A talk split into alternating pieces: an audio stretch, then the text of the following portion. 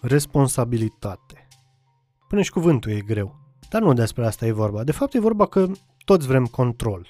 Însă nu vrem responsabilitatea de vine la pachet cu acel control. Prin liceu jucasem un joc foarte mișto, Mafia 1. Și la început era un citat din Biblie, Romani 15. Un pic ironică eu care sunt împotriva religiei din principiu citesc din Biblie. Citatul era cam așa. Noi ăștia de suntem puternici, ar trebui să avem grijă de cei slabi, nu să ne facem de cap că suntem șmecheri. A nu se înțelege că dacă ești șmecher, trebuie să ai grijă de fraieri ca să ajungi în rai. Interpretarea mea e că puterea este direct legată de responsabilitate. De fapt, e o logic. Singurul mod de a deveni mai puternic este fiind mai responsabil.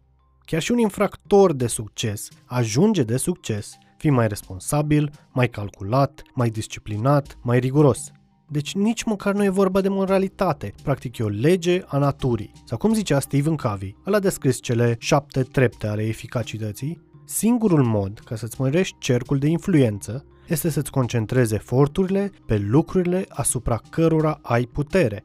Dacă te concentrezi pe lucruri unde nu ai nicio putere, cercul se micșorează. Ca și atunci când zici o să. De fapt te îndepărtezi de obiectiv. Poveste lungă zisă scurt. Nu te mai plânge de Dragnea, de Vasilica, de spitale, de țară, de drumuri, de situație economică, de prietenă, de nevastă, de copii, de decizii de căcat luate acum 10 ani. Făți tu treaba bine acum.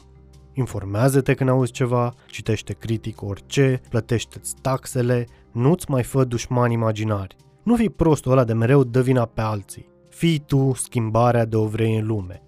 Clișeic, dar adevărat. Dar e greu. Implică responsabilitate. Nu e ușor să te plângi. Când te plângi, sunt alții de vină. Tu, tu n-ai nicio vină. Să din cauza asta, tot tu n-ai nicio putere. Tu ești doar o victimă.